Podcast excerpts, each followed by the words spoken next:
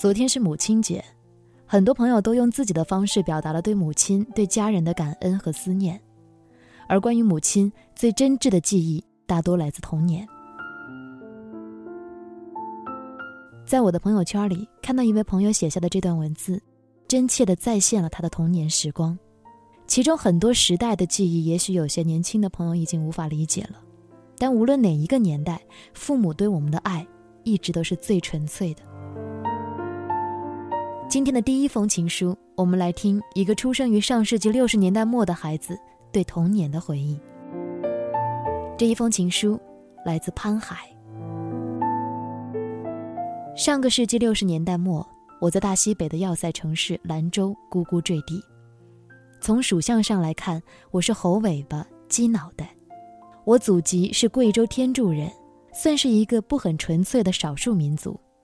爷爷却是地地道道的侗族，妈妈在贵阳大学毕业之后，一颗红心的响应党的呼唤，奔赴边陲。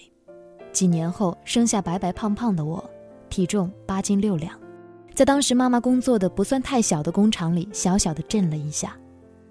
妈妈说，因为怀我的时候吃了太多的产自新疆的西瓜和葡萄，才结出了天生丽质的我。我长得像妈妈。妈妈属于典型的秀外慧中，能歌善舞。她读书的时候就拿到过全市的自由体操比赛的冠军。爸爸是一个标准的性情中人，性格刚烈，在我未临世就已经是个老右派了。爸爸在贵阳医学院毕业之后，由于政治和家庭背景的问题，被放逐到贵州的山沟一个偏僻的小村子里，那里的村民没有见过汽车。童年模糊的记忆当中，似乎一年都见不到一次父亲，只记得妈妈常对我说：“爸爸医术高明，才华横溢，善琴棋书画，还说得一口漂亮的俄语。”由于多种遗传基因的干扰，我从小嗓门就洪亮如钟，酷爱文艺表演。妈妈现在还经常对她喜欢的未婚女子讲述她的大儿子三岁那年就举办了家庭个人的演唱会。一个人独自包办报幕、唱歌、跳舞、朗诵，还有样板戏的表演，让亲戚朋友十几号人兴奋不已。我五岁那年，妈妈从大西北调回贵州的一个山区县城工厂里做技术员，我开始学着淡忘北方的面条和馒头，尝试着吃米饭了。奶奶和我们住在一起，紧接着比我更加可爱的弟弟也降生了。爸爸依然一年聚一次，在我和弟弟的脑海里若有若无地存在着。我没有见过爷爷，爷爷是侗家民国时期的一代大诗人，因为读书太多，文革期间就被造反派打死在大牢里。奶奶也读了很多的书，更守了多年的寡。我和弟弟的童年受奶奶的影响比较大，潜移默化中，奶奶教会了我们很多东西，包括如何做一个小男人。我五岁的时候进小学读书，而那个时候奶奶对我的私家课程已经到了小学三年级。从小学到初中毕业，我一直是全班年纪最小的，学习成绩却连续八年全班第一名，还是班里的文艺委员，一直备受女同学的青睐，当然也惹得不少男同学的羡慕嫉妒恨了。童年的时候，我一直有很多的优越感，除了爸爸这个称谓带来的难以言状的感受。我开始听到有些同学叫我丝娃娃。有一次，我用石头把喊错我名字的同学的门牙打掉了两颗。独自回家的路上，我咬着牙把眼睛里夺眶而出的东西塞了回去。爸爸在农村改造的时候没有工资，生活的来源全靠妈妈每月给他寄来的十五元钱和他自己种的粮食。后来，爸爸经常给村民看病。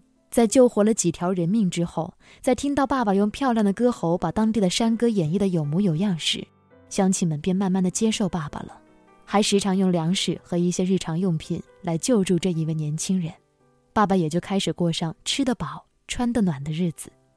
妈妈每个月的工资五十六元八毛，我们靠每月四十一元八毛的微薄收入，一样过着吃得饱、穿得暖的日子，每周还可以吃一次肉菜，像过节一样。只是妈妈每次都只吃肉菜里的辣椒。妈妈说她不喜欢吃肉，结果我和弟弟经常往妈妈的碗里夹辣椒，因为我们以为这样就是很爱妈妈了。有一年冬天，我过八岁生日，妈妈大清早冒着鹅毛大雪走了七八公里的路，买了一个鸡蛋给我吃。我正坐着得意地品尝鸡蛋的美味的时候，四岁的弟弟叫嚷着向我冲过来，我急忙起身一躲，弟弟一跤就扑在了我坐的凳子上，嘴角划了一个大口子，鲜血直往外冒，吓得母亲急忙拉着我背着弟弟就朝医院跑。结果弟弟缝了四针之后，一直哭个不停，直到我把剩下的半个鸡蛋塞在弟弟的手心里。弟弟吃了鸡蛋后，伤口的愈合能力极佳，三个月后竟没有留下一点痕迹。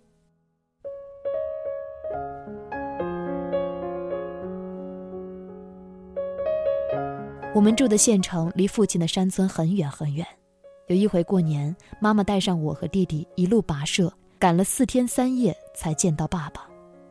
当晚年三十，爸爸准备宰杀一只自己喂养的鹅，一家人过个团圆年。刚把鹅杀断了气，一个小女孩哭着跑过来，说她爸爸把她妈妈砍伤了，流了好多血，叫父亲去救她的妈妈。于是我爸爸沾着满身的鹅血去救他妈妈了。等爸爸深夜回来的时候，我和弟弟早已进入梦乡。这就是记忆最深的一次和爸爸一起过年。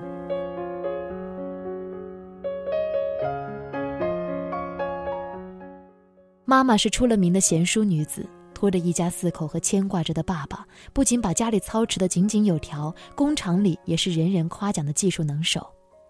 妈妈从来不会骂人，更不会说一句脏话。我九岁那年，妈妈被一家恶人无理辱骂，回家后悄悄躲在房里抽泣不止。奶奶告诉我后，我抓了一把菜刀就冲到那家人门口，把门砍了个稀烂。若不是邻居把我拉了回来。恐怕我也就会被别人打得稀烂了。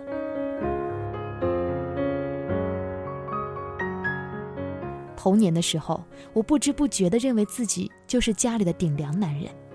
十二岁那年，爸爸平反了，调到我们所在的县城医院当了正牌医生。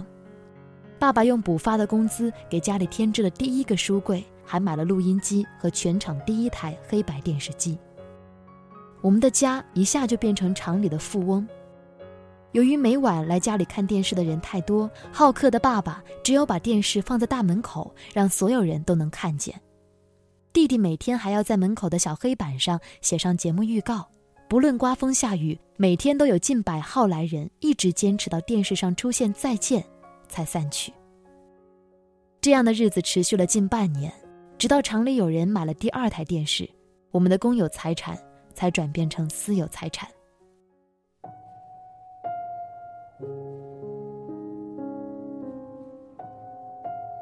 第二年，爸爸做了医院的院长，妈妈也因政策需要被安排当了副县长，家务的重担自然就落在了我的头上，还要照顾好弟弟和年迈的奶奶。我每天上午课间操的时候跑回家把饭蒸好，下课后就到菜市买菜，然后回家做好饭等爸爸妈妈回来吃，下午又继续买菜做饭，日复一日，我练就了一手烧菜的本事。惹得妈妈在一次女同学到我家聚会的时候，含沙射影的表白说：“以后啊，谁要是嫁给我们家大海，一定很幸福。”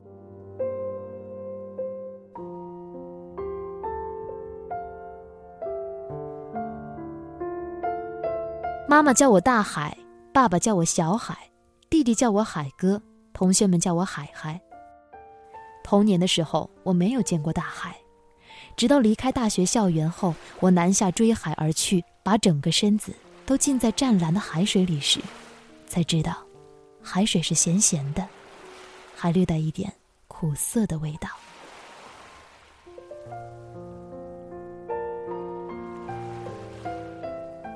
我喜欢空空荡荡的大海。